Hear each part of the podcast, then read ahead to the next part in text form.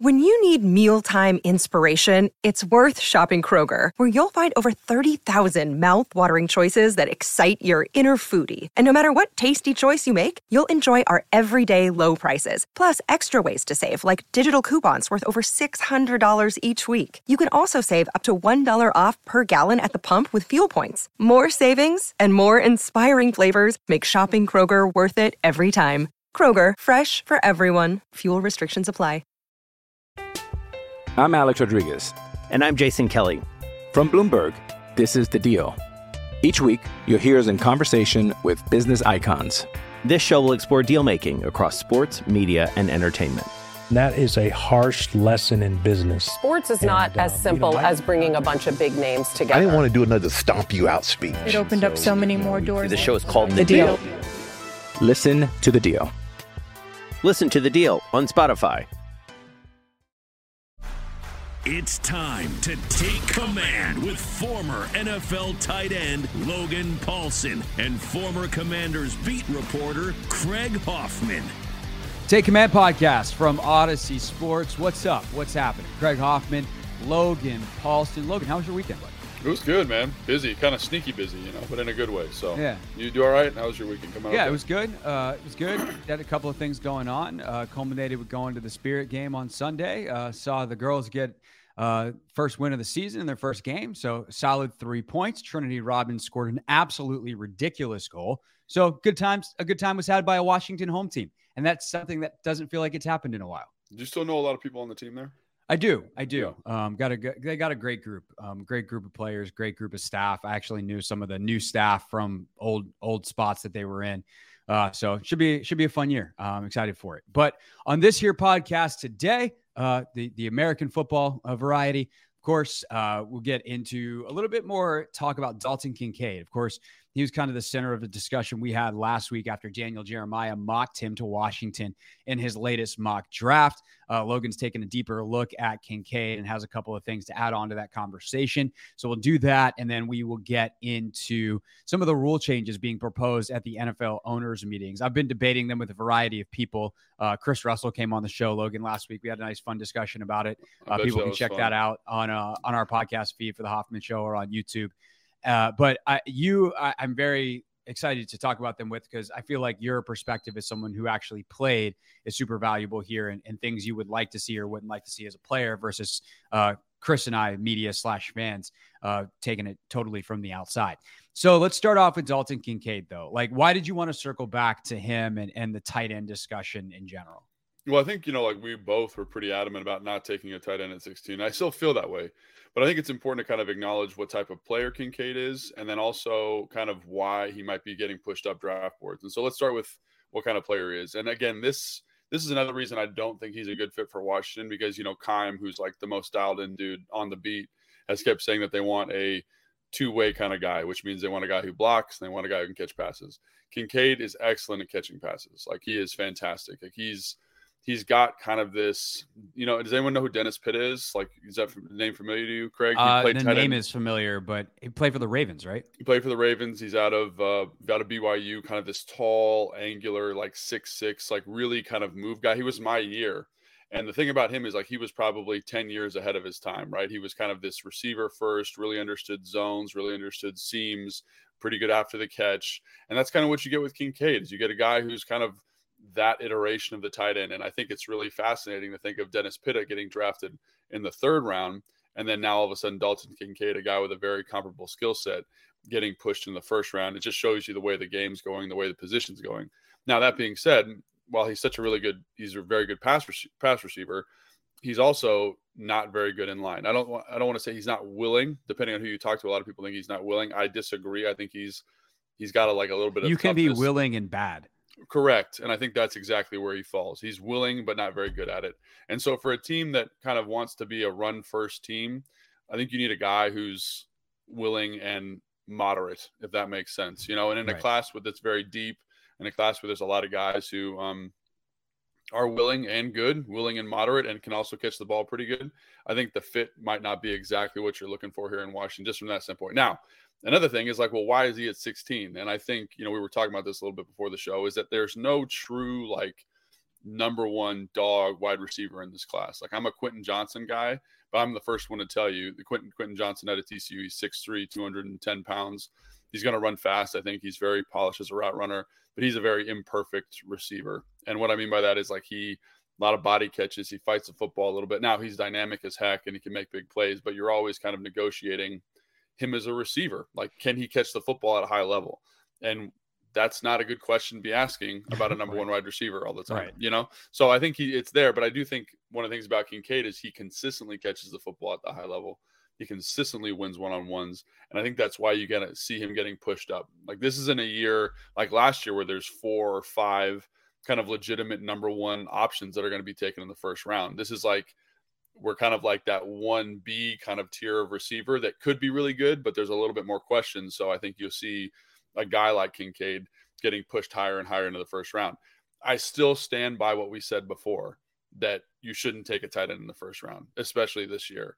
But I'm just trying to give some explanation and reason as to why a guy like Daniel Jeremiah, who's super, super dialed in and super smart, would be mocking him this high in, in these in these mock drafts. Yeah, I mean, the, the, one thing that you said last week that I had literally never thought about before is the financials of it. Is right. like eh, first round getting an offensive tackle, and if you get a guy who's premier year one, year two, even year three, you're paying like a tenth of what you would pay an actual premier tackle. Same thing at, at quarterback. Obviously, uh, that that number might be a literal tenth. Uh, maybe right. tackle. It's like tackle. It's like a quarter, a, fifth, a third. Maybe, yeah. Right. Um, but it's you know it's literally, you know, if you're paying $5 million a year for a premier quarterback at this point, that's a tenth of what, you know, Joe Burrow is about to get paid, for instance, uh, what Justin Herbert's about to get paid, for instance.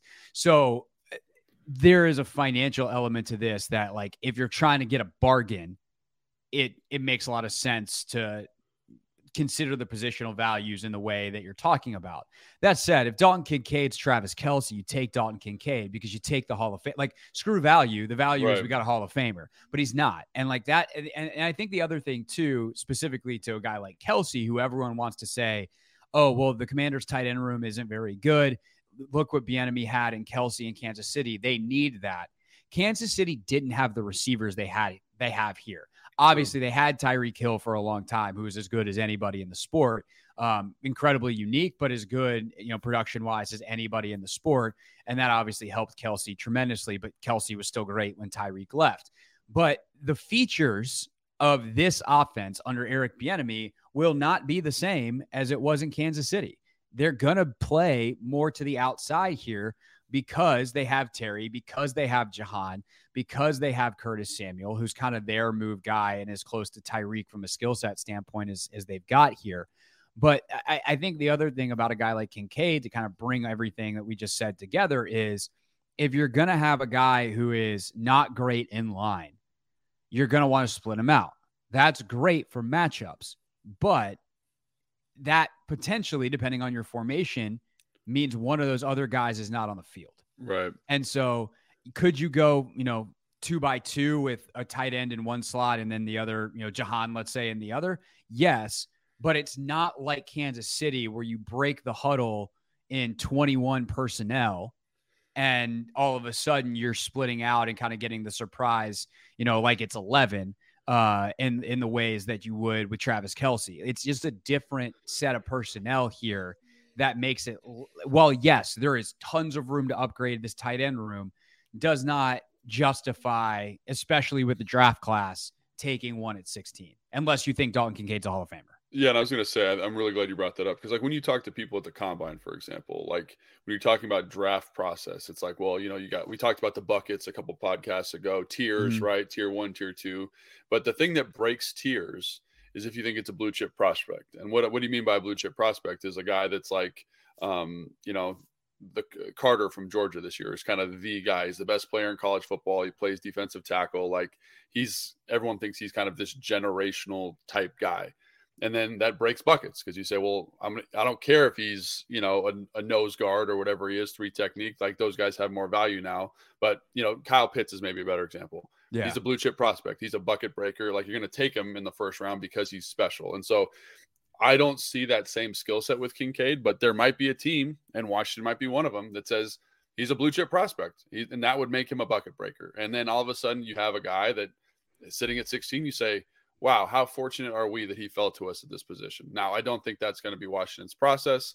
And again, it's not necessarily a knock on Kincaid, but there's other guys in this class like Sam LaPorta from Iowa will be available at 48, and he is a heck of a football player. Luke Musgrave might be available at 48, and uh, quite frankly, I think Luke Musgrave has higher upside than uh, Dalton Kincaid from a physical trait standpoint.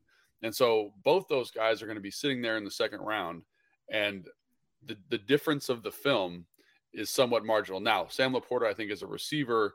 You know, he's fast, he's big, he's strong, but he doesn't he doesn't have the nuance that Kincaid has, for example. So maybe you say, well, that's where Kincaid's value comes.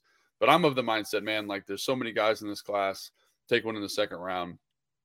But there is a world where he's the guy that they love. They absolutely love him. And then you pick him at 16, and then no one can, like, you can have fault with the pick because of the tight and all that stuff. But based on processes, like, that's good process. So I'm not going to hate on that if they really think that's what he is, you know? All right, I'm going to ask you. I'm going to break the the rundown here uh, to ask you about another bucket breaker. Uh, okay. What about Bijan Robinson? Because right. he's maybe top five player in the class. Uh, he's just a running back, and obviously they like Brian Robinson a lot. I think Antonio Gibson probably is better suited for what Bieniemy is going to try to do, although he's in the final year of his deal, and I do not see him getting extended uh, because he's a running back, and giving running back second contracts uh, rarely works out if those contracts have any kind of significant dollars behind them. But if all of a sudden you want to be a run first team and you can get a generational running back, it would seem that that would make sense. Uh, yeah. However, 16 is rich uh, for a running back, and you have other positional needs. But he's he's definitely a bucket breaker, and that's why he's being mocked some as high as I don't think I've seen him top 10 for a while, but I've I did see 10, one. It's 10 with Philly was the one I saw recently. Yeah, there you go. That's yeah, yeah, yeah. And then I've seen him as low as like 27. Right. So, what about Bijan Robinson in general? What about him for Washington? I mean, Bijan Robinson on film is is the third is maybe the second non-quarterback in this draft. You know what I mean? Like he is very, very good at football. I would say Jalen Carter first, then Bijan Robinson, but I'm sure people have it the other way around. Like he's for sure top five most valuable player in this draft. So I do think that's a really interesting argument um, to take Bijan at 16 because, like again, from based on buckets and bucket breaking and blue chip prospects, like that would be sound process. However, I do think running backs, like we've talked about this before, are very comparable to like linebackers. And what I mean by that is that they are so scheme dependent, kind of like tight ends. And so, unless you have some kind of a good scheme to support it, um, a good offensive line to support it, the back isn't going to be as productive. I think a good example of this is like Najee Harris. Like Najee Harris is a good, productive NFL running back, but his production in terms of yards per carry is down in relation to the rest of the league because they don't have the offensive line to support his production. It was that way for Saquon Barkley for a long time, right? The O line was kind of in flux. They didn't speak to his skill set. His production was down, and obviously injury was a big part of that too. So I would say, in my opinion, if you really like, if I really wanted to elevate the run game, I'm drafting an offensive lineman at 16, right? I might even draft an offensive lineman at 48. I want good, athletic young guys. And if I want to elevate the run game, there's this is a relatively deep running back class. Like the kid from TCU just jumps off the screen. You watch his tape, and he's in. He's not even in a lot of people's top ten running backs, right? So he'll be available third, fourth, fifth round. Bring a guy like that in give him huge holes to run run through and let that 4-3 speed kind of show off because no one's going to touch him until he's five yards down the field. That to me is where you see like why Philly is so excellent is because they just said we are going to invest in the offensive line. It doesn't really matter who's playing running back for us as long as they're explosive and they have explosive traits because our offensive linemen are good enough to win one-on-ones, get hats on hats, and they're going to move people off the football. So I think that's the problem in my opinion with drafting Bijan at 16 is because you do need – scaffolding around a mm-hmm. running back. You need a foundation around a running back. So um, while I think he's a fantastic player, I think he elevates you on third down. Think he elevates you on first and second down. Like I think he's a heck of a football player. Like he's he's he's as good a football player as you're going to see in this draft. It's just you need other parts around him, and I'm not sure this team has really finalized that that process yet in terms of building around a running back. Right. You kind of have to luck into the luxury of taking a running back right. high. Um, when Dallas did it with Zeke, one, Zeke was again generational prospect. Coming out. Um, and, and Bijan and Bijan's better than Zeke. Bijan's probably the best running back, and it, depending on who you talk to, since Adrian Peterson. Like that's wow. the kind of guy you're talking about, right? He, a lot of people think he's better than Saquon coming out. Like it's you're in rare too. Yeah, you're rarefied air here with regards to what kind okay. of player this is. So I think that's why this conversation is so unique because he is like to your point, he's he's one of one from a running back standpoint. Yeah, um, which means it's going to be really hard if they were to decide to go that route to be mad at it. Like right. if you're going to fail, fail, fail with the Hall of Famer, you know. um, and it kind of, I'll, I'll, actually go double Dallas takes here, which will just thrill everybody listening. Um, but one, like when when Dallas did it with Zeke, right? They had a weird year. Like Dak had gotten hurt or whatever it was the year before, and so their team was pretty good. Their O line had been built through the draft. Yeah and so they were in a position where they could afford that luxury, where they can be like, yeah, if we can get an incredible running back, that's going to take our team to a completely new level. I would say Philly is in that that position now, although they did just sign Rashad Penny, so I doubt they go that route. But if Philly wanted to take Bijan Robinson at 10, like, okay, Philly can take whatever they want. They've got good players literally everywhere. It's really annoying. Mm, they have great, like, but if they took him, it's all of a sudden like, wow, their run game is going to be absurd. Right. And I think that's that's a really interesting point because like you said they have really ridiculous players everywhere and that's good draft process. But also one of the things that Philly does and this is like foundational to their GM's mm. philosophy is they draft offensive and defensive linemen in the first round. They don't do a lot of skill position drafting in the first round. And yeah. so I expect them to go defensive edge at 10 and probably defensive interior or offensive line at, at whatever 31 whenever they're picking yeah. 32 30 because there's no 32 picks 30 so i think that that's like again, one of the reasons they are that way is because they draft good defensive play, defensive linemen, offensive linemen. They get con- like think about this. They drafted they drafted Andre Dillard in the first round three years ago, four years ago. The guy from Washington State. Mm-hmm. He did not play for them as a first round pick because Jordan Mailata came in. He just signed a deal in Tennessee to be the starting left tackle. They're going to get a comp pick for a guy that never played a snap for them because they that's just crazy because that's just good process. And if you think about positional value, offensive linemen specifically, defensive linemen specifically, they carry this tremendous value because they're really hard to find. And one yeah. of the things about Philly, as a compared to the rest of the league, it's um, Cleveland's like this a little bit too, is their offensive line coach is really, really outstanding at developing guys. So you kind of put them in the system, they develop over the three or four years you trade them off, you auction them off, you get comp picks, you get actual trade value, and then you kind of just rinse and repeat that process. And that's one of the values of having an outstanding offensive line or defensive line coach. Then get hyper like think about San Francisco too. Their defensive line coach, um, yeah. uh, um, is his name, the guy from Texas a couple years ago. He was in Houston. He's now with Kansas City. He signed mm. a hmm. two-year deal for twenty million dollars, and he was kind of in flux in Houston. And now San Francisco is going to get a comp pick for a guy, right? That was kind of roaming the streets. Arden Key, same thing in San Francisco, right? Their offensive line coach, uh, Darryl Tapp, Darnell Tapp, guy played here for a while, is outstanding at developing guys and giving them direction. So I think uh, back to your original point, I don't think Philly's going to take him because that just yeah. kind of goes against their philosophy. You know. That said, when they find someone truly outstanding, uh, DeVonta Smith, they will break that that pattern true. a little yep. bit. Um, the other example I was going to say though on the Dallas front is in 2014, 13, whatever year it was, Way they back. drafted Travis Kelce or not Travis Kelce. Um, who's their old center? Uh, Travis Frederick. Frederick. Uh, with the 30th pick. And I remember Mel Kiper, I was working in Dallas at the time. Mel Kiper lost his mind because he barely had him in his top 100 prospects. And I remember yeah. saying, like, even if this guy's good, it's probably a mistake because if you could have gotten him around later and someone else, right. you should have done that. But if you're going to miss, miss with the Hall of Famer. And that's exactly yeah. what they did. They yeah. missed on the positional value, but they were right on the evaluation. Correct. And that dude was incredible for them and anchored their line for a decade uh, before he was forced to retire early. So if you're going to miss, so to speak, like because the value is messed up, miss with a player, yeah. yeah, by positional value, miss with a guy who's awesome. And then yeah. it's kind of hard to be mad at having a great player even if you maybe could have had him and someone else. You'd rather just take the safety of getting the guy you think is great. And yeah. if you're that right about it, then then cool. Yeah, PFF had an interview with the former GM from Minnesota, and it was really, really well done. You guys should check that uh, out. Spielman.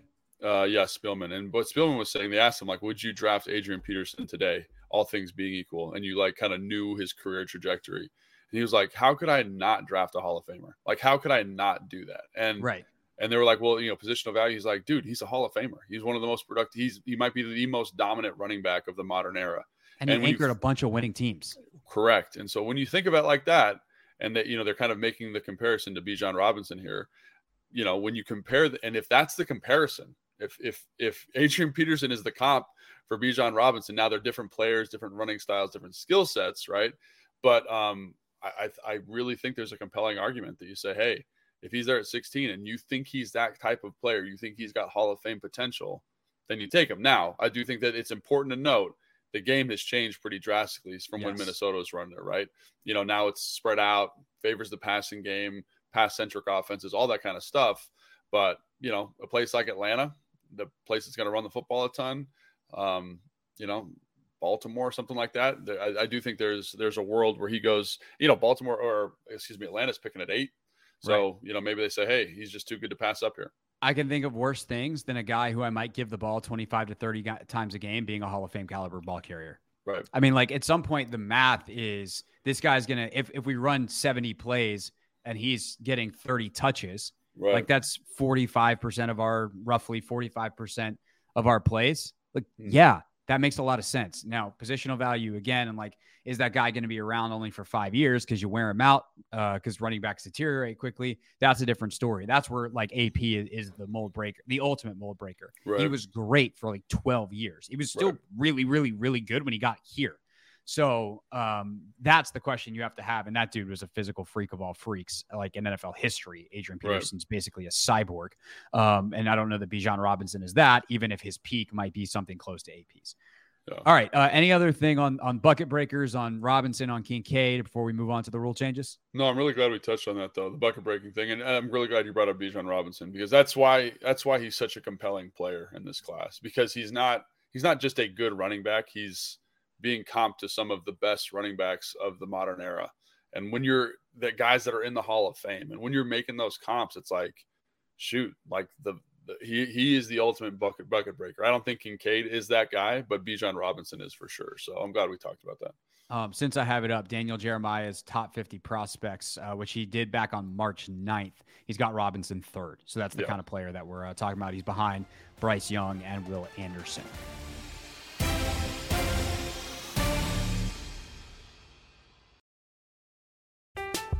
I'm Alex Rodriguez. And I'm Jason Kelly. From Bloomberg, this is The Deal. Each week, you'll hear us in conversation with business icons. This show will explore deal making across sports, media, and entertainment. That is a harsh lesson in business. Sports is and, not as uh, simple you know, as bringing a bunch of big names together. I didn't want to do another stomp you out speech. It opened so, up so many more doors. The show is called The, the deal. deal. Listen to the deal. Listen to the deal on Spotify. Mother's Day is around the corner. Find the perfect gift for the mom in your life with a stunning piece of jewelry from Blue Nile. From timeless pearls to dazzling gemstones, Blue Nile has something she'll adore. Need it fast? Most items can ship overnight. Plus, enjoy guaranteed free shipping and returns. Don't miss our special Mother's Day deals. Save big on the season's most beautiful trends. For a limited time, get up to 50% off by going to BlueNile.com. That's BlueNile.com.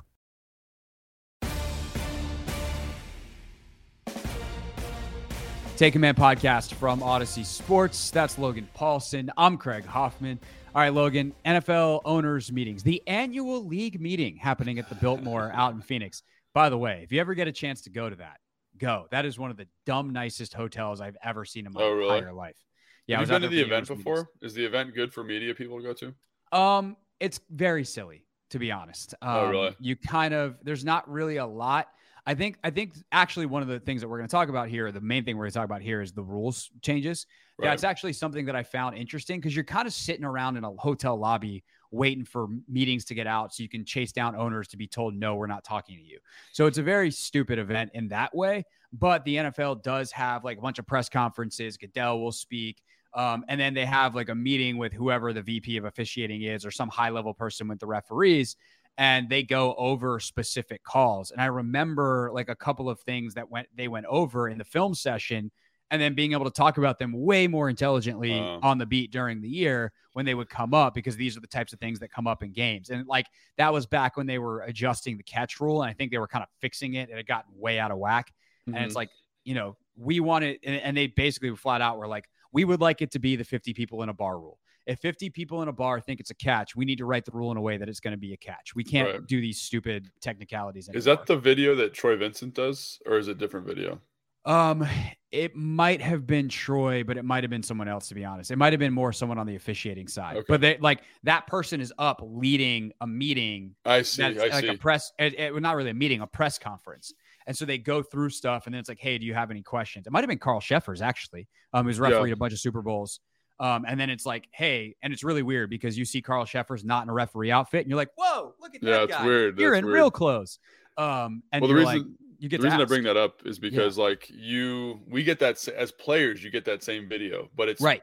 It's put on by the NFLPA, and the vice president of the NFLPA is Troy Vincent. That's why I brought that Mhm. up. So I wasn't sure if it was the same video, but I'm sure it's the same content, seemingly. Yeah, same stuff. And they use they use the same plays as examples, and they're like pulling the old Calvin Johnson play. and, Yeah. You know, uh, there was some play for one of the Steelers. I just remember this, there was a Steelers play in it.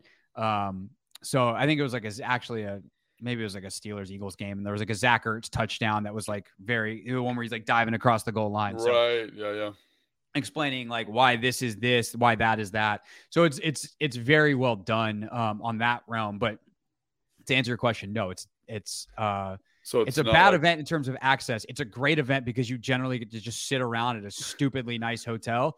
And then like that was back when I was on the beat.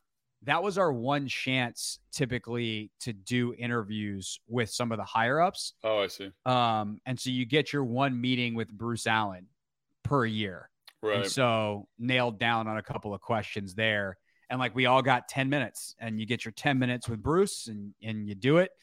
And it was the only time I ever interviewed Bruce one on one. Not a memorable experience. I was gonna say like it's it sounds very different than like the combine or the Senior Bowl even, where you do have kind of like this really cool access because people are out eating dinner, you bump into people all the time, but this is not that. no, kind it's it's well, it might be a little different because like I always I went in typically like it was a 36 hour trip for me. okay. So it was like in early on one morning, which is kind of how I did the combine this year, which I will not be doing next year. I will be going for longer. Uh, but you know, in in early one morning, stay all day, stake out the hotel, uh, report whatever there is to report. to Catch up with your media buddies because you're all doing the same thing, kind of waiting for these meetings to break, and then they break and it's chaos, and you go, you know, all right, Robert Kraft's holding court over here. Dan's definitely not talking ever. Um, obviously, Tanya will be there uh, now for her last time, probably. Mhm. Um, and so you try to get whoever you can and be told no by, you know, the Washington people. Um, and then stay one night, do the same thing the next day, and leave on a, a late flight. but if you're like this time, because this is actually, I think, is relevant and interesting, like because the commander's sale is kind of happening in the background here. Mhm. I know like JP and Michael and Keim and like one, everybody's out there. Like Yeah. it was kind of one of those events where like some of the beat guys would go, some wouldn't. Everybody is out there. Um, now you're saying now, uh, now because of the fact that we didn't know that there probably won't be news, and there still might not be, but there are, are some things happening. And maybe before we get into the the on field rule changes, I can run through some of that stuff real quick of what could be potentially happening on the sale. Um, but it's also a multi day thing where it's like, hey, you don't want something to happen on Tuesday, and then you're not there. So these Right. all the reporters are going to be staying all the way through. And my, my guess is they probably, and uh, this is a little bit nerdy and, and I will say is also a little bit speculative, but like just uh, to lay out some possibilities uh, from people who have been covering this. I caught my eye, Logan, that the finance committee is meeting and that the like the one place that the commander's sale might be being discussed is the finance committee. Mm. And the Right. reason I think that's interesting is because there's not a deal to consider. It's not like, as far as we know, it's not like there's a deal in place and the finance committee is meeting to approve it and look through all the, the data. There's no deal. So why would the Right. finance committee be meeting? One of the things that potentially has been a hiccup in getting this thing across the finish line is the debt limits and the cash requirements. Okay. And so, and this is something that is relevant to the commander sale and all future sales because I don't know how much you follow like this stuff in general in general, but the NFL has kind of reached a problem where teams are worth too much money. Mm. That the pool of who could potentially buy them is restricted. Right. And so how do they expand that pool? Because there's plenty of rich people. Right. But how many of those rich people are liquid enough to meet the liquidity requirements to buy an NFL team? Yeah, I see. So there's you have to have 30% of your total value in cash and you're only allowed to take on so much debt to get there. Right. And what they might do is vote to bring those limits down. I see. Because what what they don't want and, and to think about it, right? When Dan bought the team, it was a billion uh, it was an 880 million dollar sale, but I'm going to use a billion just for the sake of easy math.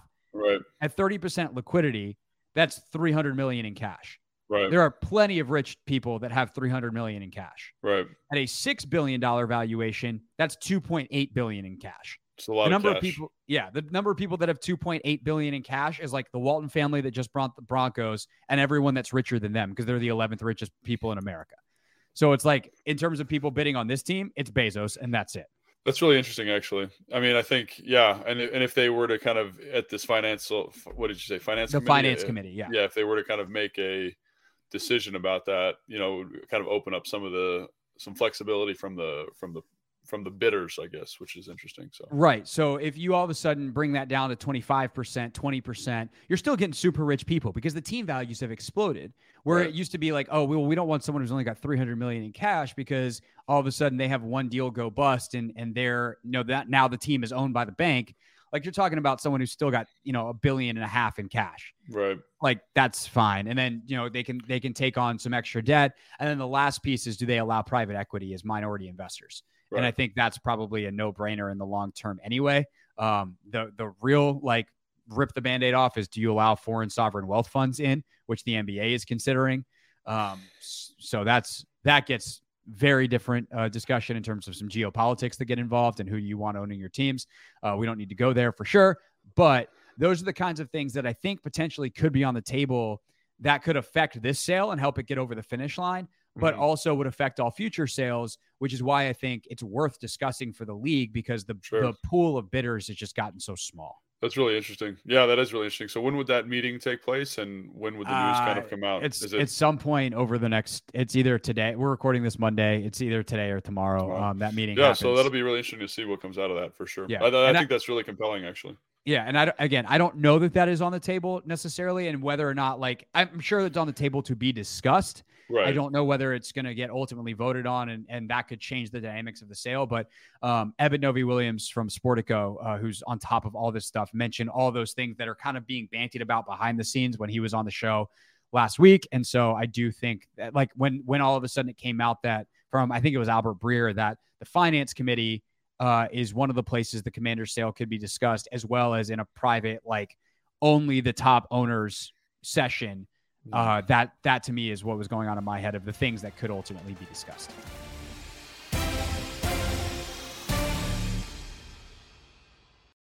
Another day is here, and you're ready for it. What to wear? Check. Breakfast, lunch, and dinner? Check. Planning for what's next and how to save for it? That's where Bank of America can help. For your financial to-dos, Bank of America has experts ready to help get you closer to your goals. Get started at one of our local financial centers or 24-7 in our mobile banking app. Find a location near you at bankofamerica.com slash talk to us. What would you like the power to do?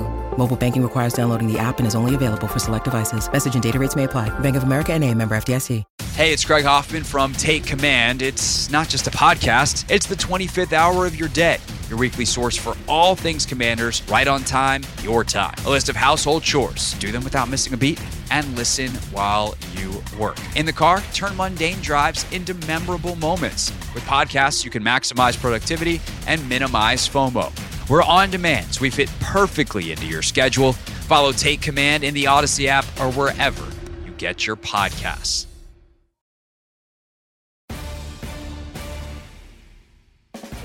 Take Command podcast from Audacy Sports. Let's wrap up with the on the field rule changes. These we know are being discussed. Uh, let's start off with the touchback rule, Logan. Uh, and there's two different uh, or two different things that are being considered. One on kickoff, one on punt. We'll Mhm. start with punt team. uh, which is very simple. Uh, kick or now, if there's a touchback on a punt, it goes to the 20 yard line. They are proposing to change that to the 25. Ooh. I kind of hate it. Why? I just think it's fine the way it is. Like I think playing the field position game is part of the sport. I guess it would encourage more teams to go for it on fourth down because if you miss the punt, it gives Yeah, the other the- the team better field position. yeah. Mhm. Um, but it, it it seems like the risk. Like I want Tress Way trying to pin teams deep, and if he misses, it's 20 yards. That's fine. 25 seems like too stiff a penalty, but that also might just be because that's the way it is and that's what I'm used to. Yeah, I think I think that's probably for me too. My knee jerk reaction is like, why are you messing with it? But I do think you bring up a compelling uh, argument as to the, this idea that like if you get teams in that kind of 45, 40 area field goal punt, go for it. Like that becomes a much more viable thing, and I think that's much more compelling from a football standpoint. Um, I think you know here in Washington we like the idea of keeping it to twenty because it favors a defensive minded football team. Best right? player on the team, Tress Yeah. Way. Let's go. and it favors having a good punter, which we have here. But um, I'm sure other organizations and other markets are like, and, and the league in general is like, we want something a little bit more exciting, and this would make the games significantly more exciting. So um, that's interesting. You know, again, I like the 20 because that's like kind of traditionally what it's been. But I do think if you get offenses being more aggressive, get defenses being more aggressive around that 50, uh, you know, 35, 40, 50 yard line, um, that's interesting to me. And I think interesting is what you want. And I think it uh, uh, adds an element of gamesmanship that is fun, you know, that is engaging from a schematic standpoint. Like if I'm game planning offensively, you know, now all of a sudden my fourth down package is not two plays, it's 10, 15 plays. It's a whole feature of the playbook. And what is my plan? What are defenses going to do? How do they attack this kind of thing? So I enjoy that that chess match. I mean, that's one of the reasons I'm commenting on football. So if it adds another kind of schematic wrinkle, philosophical wrinkle, I think that's uh, that'd be pretty interesting. It'll be interesting to see what they do with that. If this passes, let's get Tress on. I'd be so fascinated to see what he thinks of it. Like, does that affect how aggressive he is in trying to pin teams? Like, is I'm he going to sure. wind up? Is he going to wind up pooching a lot more to the twelve rather than trying to pin teams inside the I five? think so. Wouldn't you? I mean, just like Yeah, absolutely. Because the the the penalties, like I mean, everyone thinks oh, it's five yards. That's a gigantic deal. You know, that's well, it's also huge- like you know you you pick up a penalty on first down and you're no longer inside your own ten yard line, right? Mhm. Um, so the the the level of danger that five yard cushion is pretty significant. I think so. And like again, this is a rule that's going to favor offenses dramatically. We had um the that's that statistics gentleman, the analytics gentleman on a uh, Uh, sharp, Warren Sharp, yeah. yeah. And he was talking about how you know d- drives that start within inside the ten yard line are ninety percent unlikely to succeed or whatever the statistic was. Now you're going to get less drives starting inside the ten, which is going to lead to more efficient, more effective offenses. And I think I think if I was betting on it, I bet the league says we want the touchback to twenty five because you want more offensive football.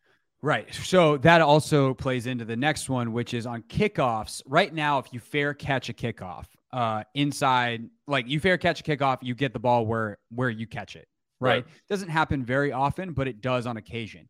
They want to make it so if you fair catch a kickoff, it automatically like between the zero between the goal line and the 25 the zero yard line i've been watching football my whole life the goal line and the 24 yard line uh that it automatically goes to the 25 I think I don't hate this, but I do think it needs one caveat. It needs one change.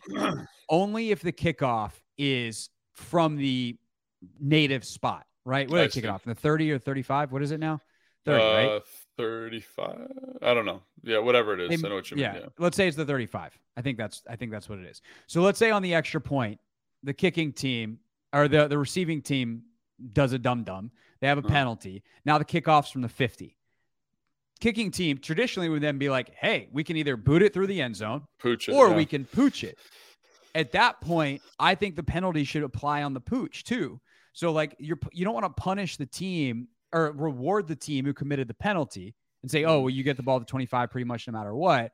I think if you fair catch it, the 15 yards applies, and now you get the ball at the 10. That's interesting. Uh, so my my one comment on this is like, why even kick the ball off at this point? If you can fair catch the ball anywhere between the the 25 and the goal line and get it back to the 25, it's like, why are we even kicking the ball off? Like that. I mean, it's like, what's the point?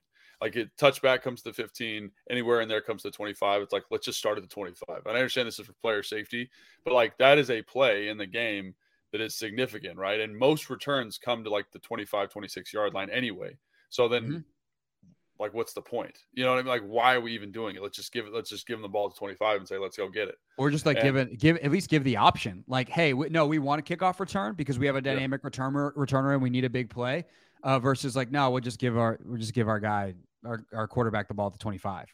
Right. It just I, seems I mean, like making an automatic option at least. That's what I'm saying. It's like, why are we adding this mechanic? Like, you know, and even for TV purposes, it slows the game down so much. Like, I'd rather just say, hey. Oh, but you got to you got to have the the commercial kickoff commercial look. you got to have time to sell those ads. true. I guess that's true, and maybe that's why they're keeping that in there. But to me, it's like they're always talking about how the games are too long. If you're trying to shorten the games, if you're trying to help player safety, and I don't want this to be a thing because I think the kickoff is an is a beautiful thing that gets guys roster spots and you yes. know it's it's there's drama associated associated with it. But if this is the if this is a rule that you're actually considering, then why are we even kicking the football off? Would be my thought.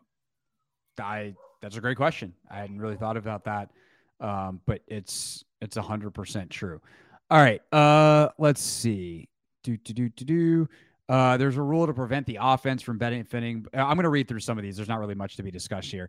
Uh, change the definition of a launch to leaving one or both feet. That's one that doesn't feel like a big deal right now, but it's someone's going to get ejected in the middle of the season, and we're all going to be like, "Huh?"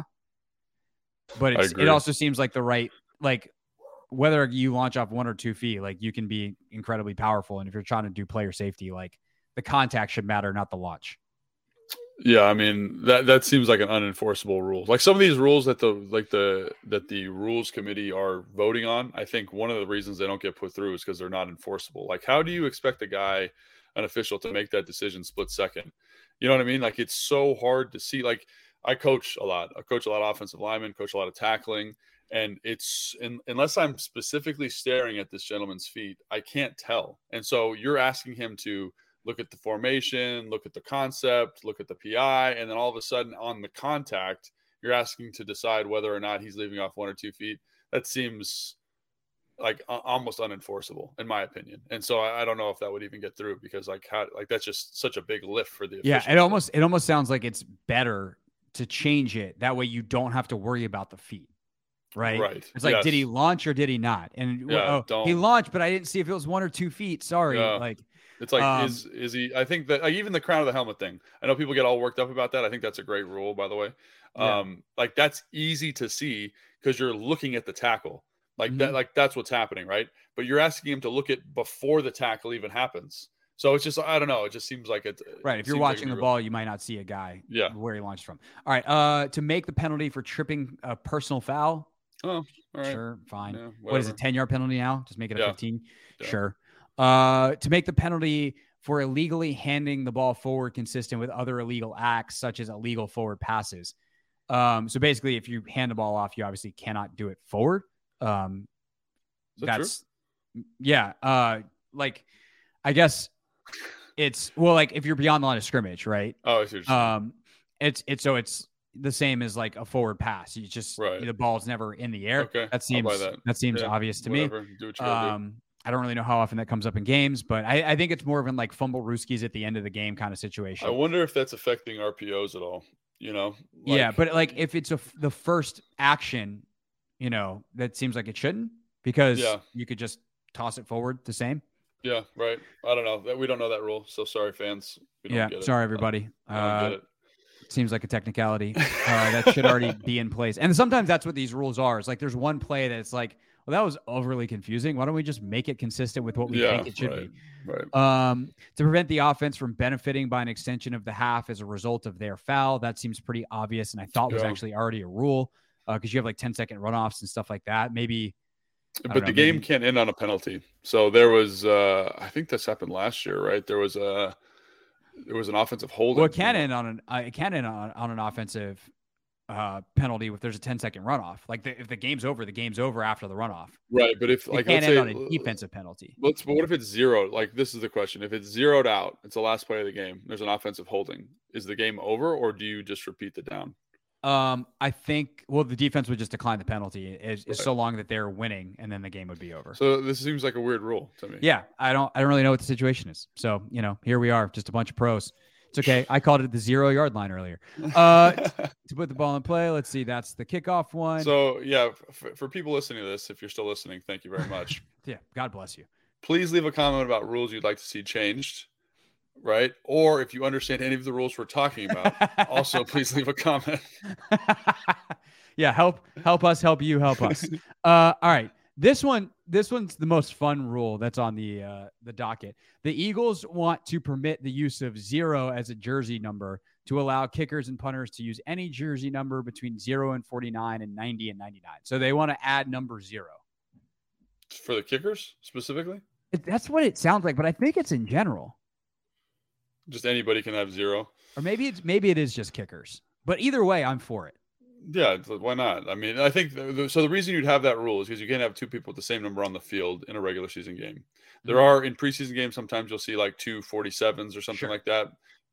Part of it is just it makes it easier to get players on the field. If the kicker is zero, then you're not worried about number one being the kicker and then number one being a DB right? So everyone's got their own number, makes it a little bit easier. So that's why I would. Uh, this should this should be a no brainer. Yes. Yeah. Although I do, it's now let's see, kickers and punters between zero and 49, 90, 99. I do feel like you're going to start getting a lot of kicker number 43s, like just numbers that nobody really will. All due respect to the number 43s out there. That's the point. Yeah, like 49. I think there's like one person in the NFL with 49, and then like 99. You know, like Aaron Donald's not covering kicks. I think like part of it, they just want to like get them in number brackets where they can have the appropriate linebackers, safeties, tight ends on the field at the same yeah. time. Um, okay, this is the last big one. I knew we were missing one. Uh, the Eagles would like to substitute one offensive play for an onside kickoff attempt. That that offensive I play is fourth and 20 from the kicking team's 20 yard line. I agree with you. This is such a no brainer. Do it. Make it happen because I, I, think the XFL does this, and yes, it is correct. compelling football. And I think it's a it's a fourth and fifteen. Yeah, it's fourth, it's fourth and fifteen in the XFL. There, the Eagles' proposal is fourth and twenty. And the thing is, like Anthony looked up the data on the show the other day. There's been like in the last, I think last year there were three onside kick conversions. It, like it's a, now it's, with the new rules. Yes, it's it's almost impossible to do it. So, um, I mean, obviously when it happens, it's crazy and it's super compelling and it's exciting. But I do think why not get get the football in your highest paid players' hands with your best players on the field for that one play. And I think Philadelphia, I would love to see what Philadelphia comes up with in terms of fourth and 20 stuff. Eric Bieniemy, Andy Reid, because like you're going to see hook and ladders, you're going to see throwbacks, you're going to see all sorts of craziness to get that down done. So I think that's awesome. I, I, would love to see that. Did they have anything in there about the push rule for Philly, or did they already change that? Uh, they they already uh, said that that's going to stay for right now. They in part because they nice. need to study it more. Um, there's no, they don't really have like any injury data on it, and the whole thing is more being attacked from a player safety standpoint. And so right. it's like, well, we don't really have a lot of injury data. It doesn't seem like a lot of dudes have gotten hurt on that play compared to other quarterback sneaks. So someone's going to have to figure out how to stop it. Yeah, I mean, I, I thought we were going to talk about that play, so I prepped a little bit on it. I watched a couple quarterback sneaks, which mm-hmm. is always compelling to watch. On yeah, but I will say that the one thing about that that really stood out to me is it wasn't the double push that was getting the conversion. It was their technique on the offensive line. Like they basically like kind of root under on all fours, like they're basically crawling forward. Most quarterback sneaks, you kind of get like a normal blocking technique. They're mm-hmm. actually like on all fours, scrambling forward into the legs of the defensive lineman. So you create like a little bit of a wave. And then obviously the push is helpful in certain situations, no doubt. But to me, that's the technique that everyone should be adopting is this kind of on all fours. We're scrumming forward. We're kind of bear crawling into your legs to create this extra little bit of surge, which is really, really interesting. That when I looked at it, I thought, oh, it's the push that's getting in there. It's the two people pushing from from behind, but it's actually the technique of the offensive lineman. That feels like it'd be terrible if you're a defensive lineman. What do you yes. do with that? So you can either meet them down low and then you have no shot at making the tackle, or you just have to hope they don't drill you in the thigh and you go over the top and try to make a tackle. Like but I, that's just, why it's been so effective. It's it's right. it's literally like when you watch them. Obviously, the push is a part of it, but it's that technique that consistently gets them the down because the uh, the defensive linemen don't know what to do. If you get up and you play hands on the shoulder, they're just going to keep crawling forward and you're going to give ground. If you try to play over the top, they get into your thighs and they just pull you back. It's not a painful play for anybody. It's just technically how do you solve it? So you see some teams trying to meet head on, right? Mm-hmm. But Philly's better at it, so they just come underneath, like up, uproot the uh, defensive line, and then the um and then the you have no leverage trying to tackle a guy Correct. who squats 600 pounds. and then they try to jump over top, but everything's just kind of gliding forward. So I think if if I'm Washington, you know, like this is something I said when they signed Jacoby Brissett, like he was the fourth down, fourth and short quarterback for uh, Cleveland last year, even when um, Deshaun Watson got came back. back. Like if you can, for if you can um, get him in there in those situations and you can consistently convert, I mean, think about how many possessions you can steal, and if that's the technique that's really effective, Washington should be studying that and getting a guy who's good at quarterback sneaking and crushing it. Although I will say, when I talked to Brissett, I said, "Man, how about that Philly sneak?" He's like, "Well, they're running it wrong. I do it better than them." This is what he said to me. Can you believe that? So obviously, uh, very confident in his ability. But I love that. Uh, that's Yeah. gonna that's gonna make some waves. Okay. Hey, aggregators, write that up. Get us some clicks. Jacoby Brissett said that. All right. yeah, he's just uh, kind of like, "Yeah," he's like, "They don't do it right," and I was like, and I wanted to be like, "What do you mean?" And then he had to go, and I was like, "Oh, like maybe, now I'm on we need to bated get Jacoby on the pod. Uh, yeah, that would be cool. Jacoby would be great. Um, but I think he learned it from Tom Brady, and so Tom Brady's also a very effective quarterback. yeah, he's the best all time. Yeah, so I maybe I need to go watch Tom Brady do. I don't want to watch more quarterback sneaking, but maybe that's what this calls for. Yeah. Let's get to the bottom of what he was talking about. It's the it's the off season, Logan. Sometimes you got to This is the time to pull some teeth. to bite right. the bullet. Yeah. Uh, anything else on the rule changes? Let me make sure there's not any other. Uh, there's more opportunities for a third challenge. Basically, like if you if you get Yeah, one out of good. two, I like that. Yeah, like you shouldn't lose it. Like you shouldn't be penalized for getting one right. I don't think. Right. Like if you like, Uh, say you get both of your challenges right, like I should get a bonus challenge. You do. You do if you get both of them right. but if you get you one of go one right, for yeah. two, but like so often the first one or like one of the two is so obvious that it's ridiculous that you had to use a challenge in the first place. So I kind of like having the the third in the pocket uh, if you get one of two. Um, and then there's like jurisdiction for the replay official type stuff um, that's that's there as well. Uh, which if some of this stuff passes, maybe we'll we'll talk about it then when it's a little more concrete.